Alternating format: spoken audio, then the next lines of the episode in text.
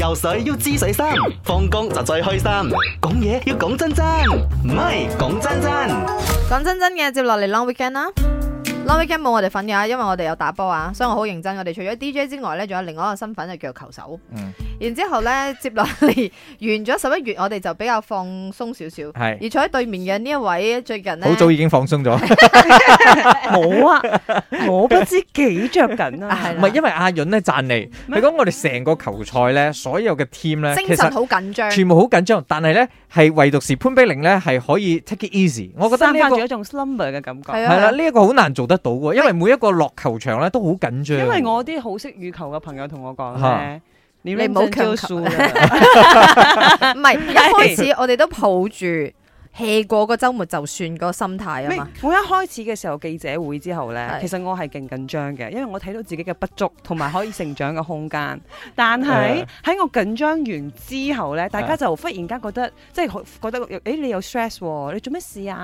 呢個都唔係你你嘅神強色項。凝重嘅嗰陣係係呢個都唔係你嘅強項。又何必咧？你要記得一件事情，認真你就輸了。係咯，我都係咁諗啊！我覺得咧，今個星期日啦，我嗰場咧嗯係娛樂賽事，哦同埋賽事係兩回事。你又知唔唔好知？咁講，係娛樂唔係臭 明話晒上個星期你都攞到兩分嘅。我啱啱學到 smash ball 啊！但問題阿明未試過落場啊嘛，其實咧落場有另外一個氣氛。係咯，我睇到你我同你個講個都緊張，入臭明唔落場咧，係一個策略，係啱嘅策略，係咪？係睇啱定我啲啱先 channel。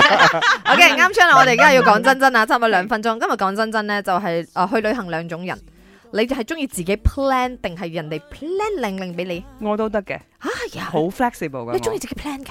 我？我中意自己 plan 啊。你有呢個耐性嘅咩你可以，嗯我可以計劃可以去邊度玩係開心嘅。